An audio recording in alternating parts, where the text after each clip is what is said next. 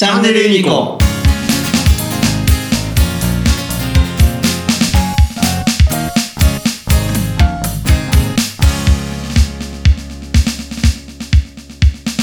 同じ例になるかどうかわかんないですけど、うん。私あんまり人前で喋るのって得意じゃなかったんですよ、あはいはい。実は、ね高校生ぐらいまではもう本当にこう何こいつら？みたいなこう元気なやつらとかもう人前で発表するやつらをはいこう下に見てた タイプの人なんですよね。それがなぜこういうふうに講師とかやって人前でベラベラ喋るようになったかっていうと大学生になった時に塾の講師のバイトを始めたわけですよ。うんうん。でそこで人前に立って喋るっていうことを初めてやった時にあできるよ俺みたいな、すすごくそれがまた気持ちよかったというかじ自己満足なんでしょうけど、うんうんうんあこういうふうに喋ってる自分ってすごいいいんじゃないかなっていうふうに思ったのが多分この世界にどんと入っていったきっかけの一つだったと思うんですよ、うんだからやっぱりそういう意味ではそのやってみて初めて分かること、気持ちの変化っていうのは絶対に、まあ、それは若い時であればあるほど、うん。自分の財産にもなるしいい方向へ転がすことができると思うんですね。うん。で今の若い人たちどうなんかなと思うんですけどどうしてもこのコロナっていう状況があって、うん。新しいことになかなか挑戦しにくいタイミングではあるかと思うんですけど、うんうん。まあ、藤原さんのお話しされてたようにこう新しいことに、まあ、今だからこそやってみるっていうのは、うん。新たな価値を創造する新たな方向性を見つけ出すっていう意味ではものすごく大切なことなんじゃないかなっていうふうには思いましたね。うん。うん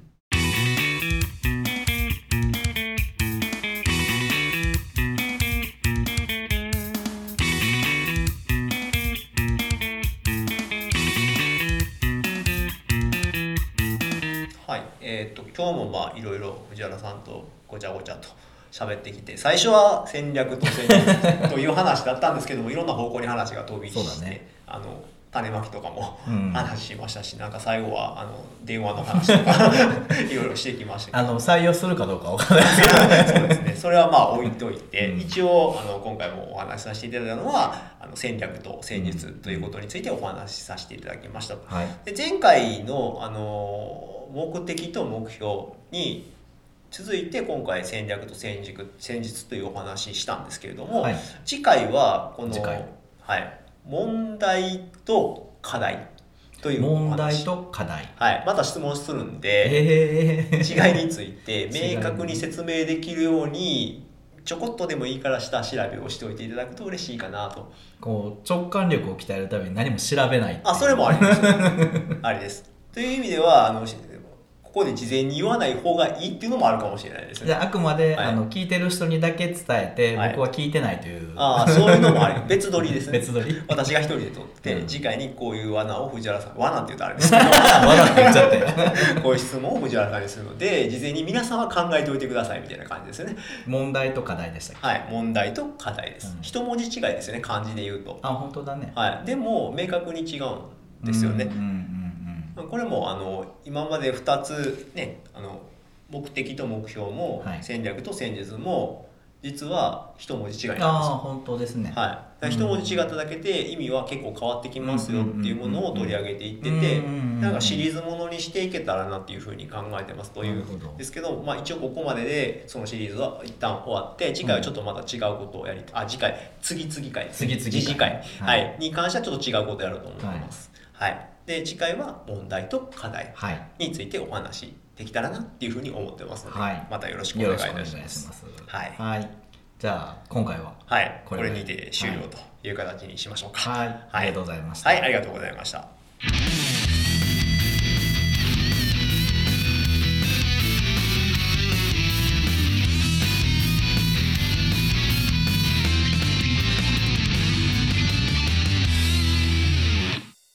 今日ちょっと話題に上がったその戦略のところで、はい。そのユニコの戦略っていうのはあの、なんやろあのちょっとスラックでもあの一瞬書きましたけどはい、僕の頭の中に論理的に正しいと思えることがないっていう、はい、はい、はい。少ないんですよっていう発言をしたじゃないですか、うんあれってあの例えば 1+1 は2ですっていうのって、はい、まあ、誰が見てもうん、正しいうん、し論理的にもはい、証明もできるしはいっていう話なんだけど、本当にそうなんかなっていう部分がないとうん。ダメなんじゃないかとどっかで思っていてうん。自分の中でね。はい。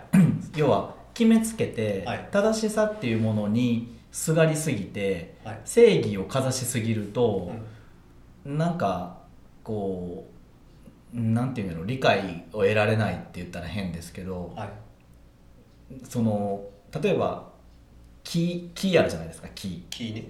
ウッドね。はい。ツリーか。ツリーですね。ツリーね、はい。あれってどしっとして太い幹があって、はい。こう強いこうものがあってはい。一方竹って竹ね。こうしなっとしてるじゃないですか、はい。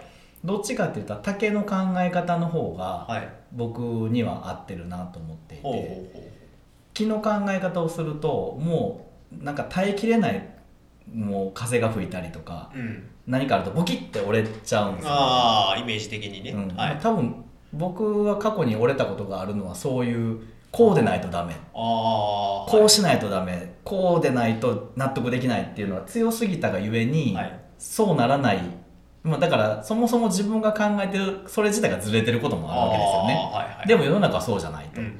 なのでバンって折れるっていうことがあって、でじゃあ今度こうまあそれが風が吹いたら、はい。吹いたまんましなってしてはい。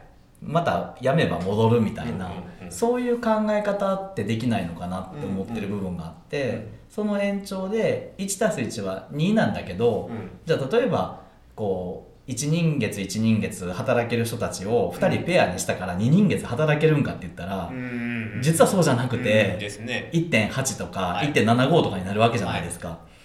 っていうこともあるっうん。ていうのを知っとかないと、うんうん。あのどっかに落とし穴があるんじゃないかっていうはい。気がしててああいうこう発言になってるのと、あとそのコラムのところ、はい。あのえっとうちのホームページに載せてるコラムのところで、はい。若干こう謙譲の強めあー はい。っていうのは世の中に対する可能性みたいなのをちょっと感じてるというかはい。残してる部分があって、はでそういう表現にはい。なってますっていう話がね、それはわかります。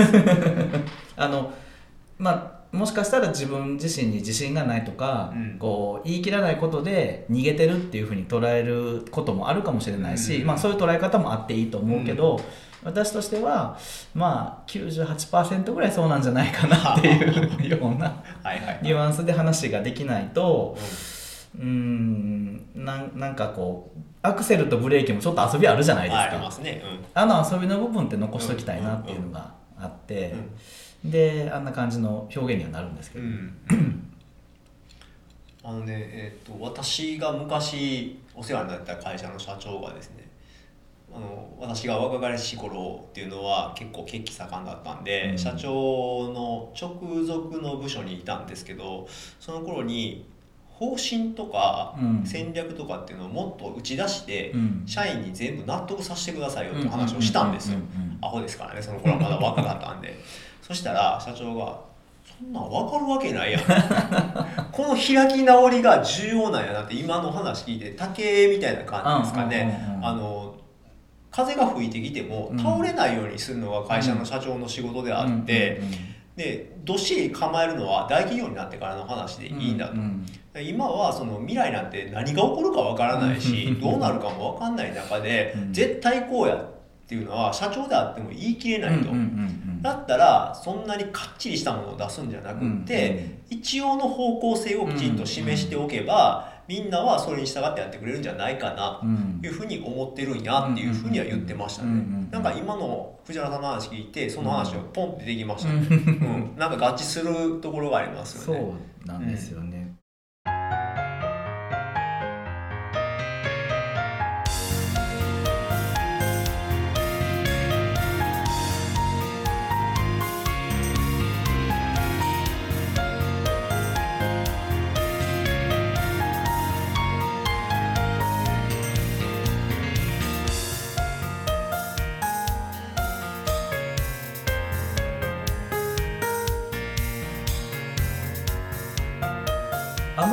強すぎる何かがあると、それに沿っていける人はいいんですけど、うんうん沿っていけない人たちははい。直ちに落ちこぼれになっちゃうんですよね、はい。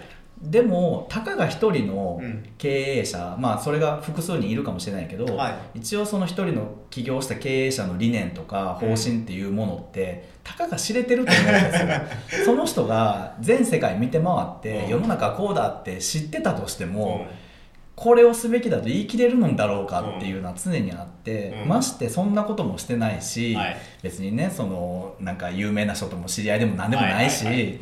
あの高尚な何かを持ってるわけでもないから、まあ一応これが幸せの形なんじゃないかなと思ってんねんけど、うんうん。でもあのどうかなみんなみたいな感じのスタンスじゃないとうん。僕自身がみんなの幸せの形を知らないので。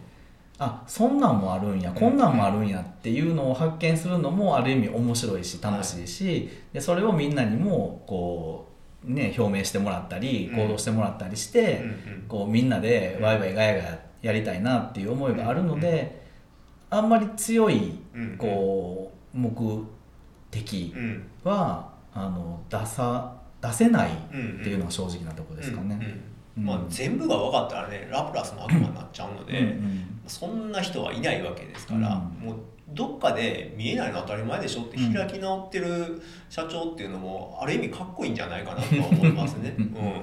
うん、そういうところがすごい感じますね、うんうん。だからユニコっていう会社のスタイル自体が、うん。そのみんなのユニークなところっていうのをはい。持ち寄りたい会社なので、うんそれぞれユニークなのに、うん。社長のユニークにみんな合わせるユニークっておかしいじゃないですか。それもユニークじゃないでしょ。それは違います。やしそれが出てきた時点で僕はユニークではなくなるのでね。取って代わられる可能性もあるわけで。そうじゃなくてみんなのユニークがもう合わさってるうん。状態にするためにうんは、あのある一つの抽象的な事象例えば幸せっていうものに対して、はい。俺はこれが幸せやと感じる。はいでもだからみんな同じようにうん。例えば僕ギター弾きますけど、うん。ギター弾くことが幸せやから、うん。みんなギター弾きなさいっていうのはこれはおかしいわけでおかしいね、ベースの弾きたい人もいればドラムにしたいキーボードの人もいるし、そもそも楽器なんか弾きたくないっていう人もいるわけじゃないでうん、すか、私ですね。はい。だからそれは違うなって、でもその幸せになることを追い求めようよというスタンスはうんうんうん。統一すべきやとは思ってて、それは自分が生きてて仕事をしてる限りうん。楽しく仕事ができるっていうことがうん。大事なんじゃないかなっていうことは言いますけどね。うんうんうん。うん。そこまででいいと思いますよ。そうですよね。うん、それ以上言っちゃうと押し付けがましくなっちゃうんで、うん今ぐらいでちょうどいいいいんかもしれないけとどね。思います、うん。まあ、伝え続けるってことは絶対必要なのあでそれはやめてほしくないです、うん。はい、それはあのどんどん伝えていくし、うん。考え方の基準としても、うんね、えそれって楽しいっていうのをやっぱりうん。聞きたいし、はい。うん、しんどい時もあるし、うん。やらなあかんこともあるけど、うん。やっぱり楽しいかどうかっていうのを考えてじゃあ楽しむためにはどうしたらいいかっていうのを考えてほしいですけどね。うん。楽しむためにはどうしたらいいか、うん。ね。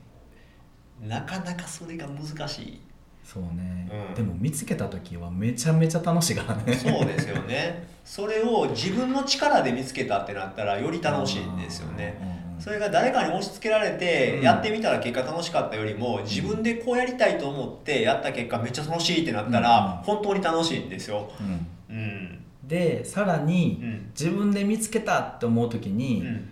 俺って能力ある天才って思っちゃダメなんですよね、おおそれってもしかして、うん。誰かがヒントを与えてくれたんじゃないか。で僕やったら最近このラジオを始めるにあたり、うん。東條さんといろんなことを話す機会がこう多岐にわたって話すじゃないですか、はい。はい仕事だけじゃなくて、はい。そういう会話があったからこそうんうん。気づけたことっていっぱいあると思うんですよ、だから東條さんってで僕にとってはうん。すごいやっぱ貴重な人やなってなるし、うん。それがやっぱベースやと思うんですよね、だからこうやっぱり俺ってすごいっていう部分もいるけど、ああそれはね。ね、自うん。自分の自信っていうのもいるけどでももしかしたらそういう種を誰かが植えてくれてたんじゃないかっていう部分も大事やと思うんいます。チャン